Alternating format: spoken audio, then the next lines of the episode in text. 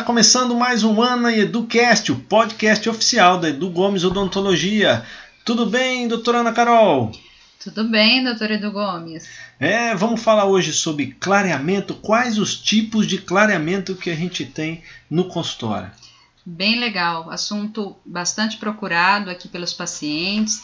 A gente tem o clareamento realizado no consultório, que o resultado é imediato, e tem o clareamento caseiro, que é aquele com a plaquinha que o paciente acaba levando a seringa para casa e colocando e dormindo com a plaquinha.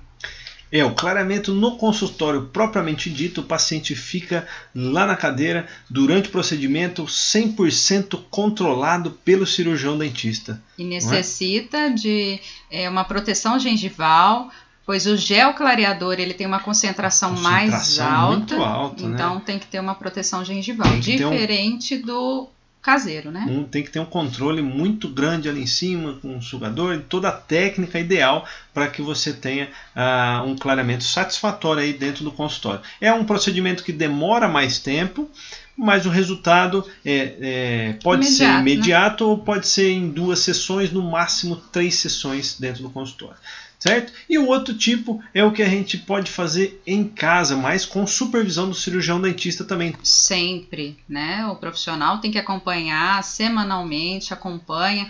Toda das, semana, isso. No, da seringa de acordo Sim. com a sensibilidade do paciente, é avaliado tudo isso. E a concentração ideal. Então, cada semana tem uma avaliação para qual tipo de gel o paciente vai usar. Não é isso? Isso aí. É, Bem individualizado o, tipo é feito, do gel, é né? Feito uma, é, é feita uma moldagem primeiro, enviada ao laboratório, vem as placas, instalação das placas de clareamento, vê a adaptação delas, está tudo bem, e aí sim as orientações com o gel ideal para cada semana que o paciente vai usar. Geralmente em 3 a 4 é, é, seringas, o clareamento já fica bacana aí. É, com certeza. E gostaria de falar também da alimentação, né? Porque durante o clareamento, o período de clareamento, a gente pede para não, não comer nada com ah, pigmento, né? ou café também, evitar vinho.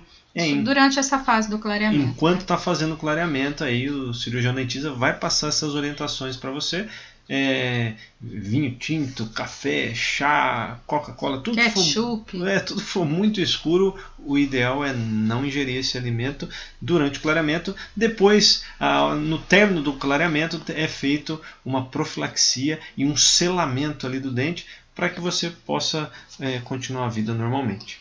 É, e muitas pessoas perguntam também em relação à sensibilidade.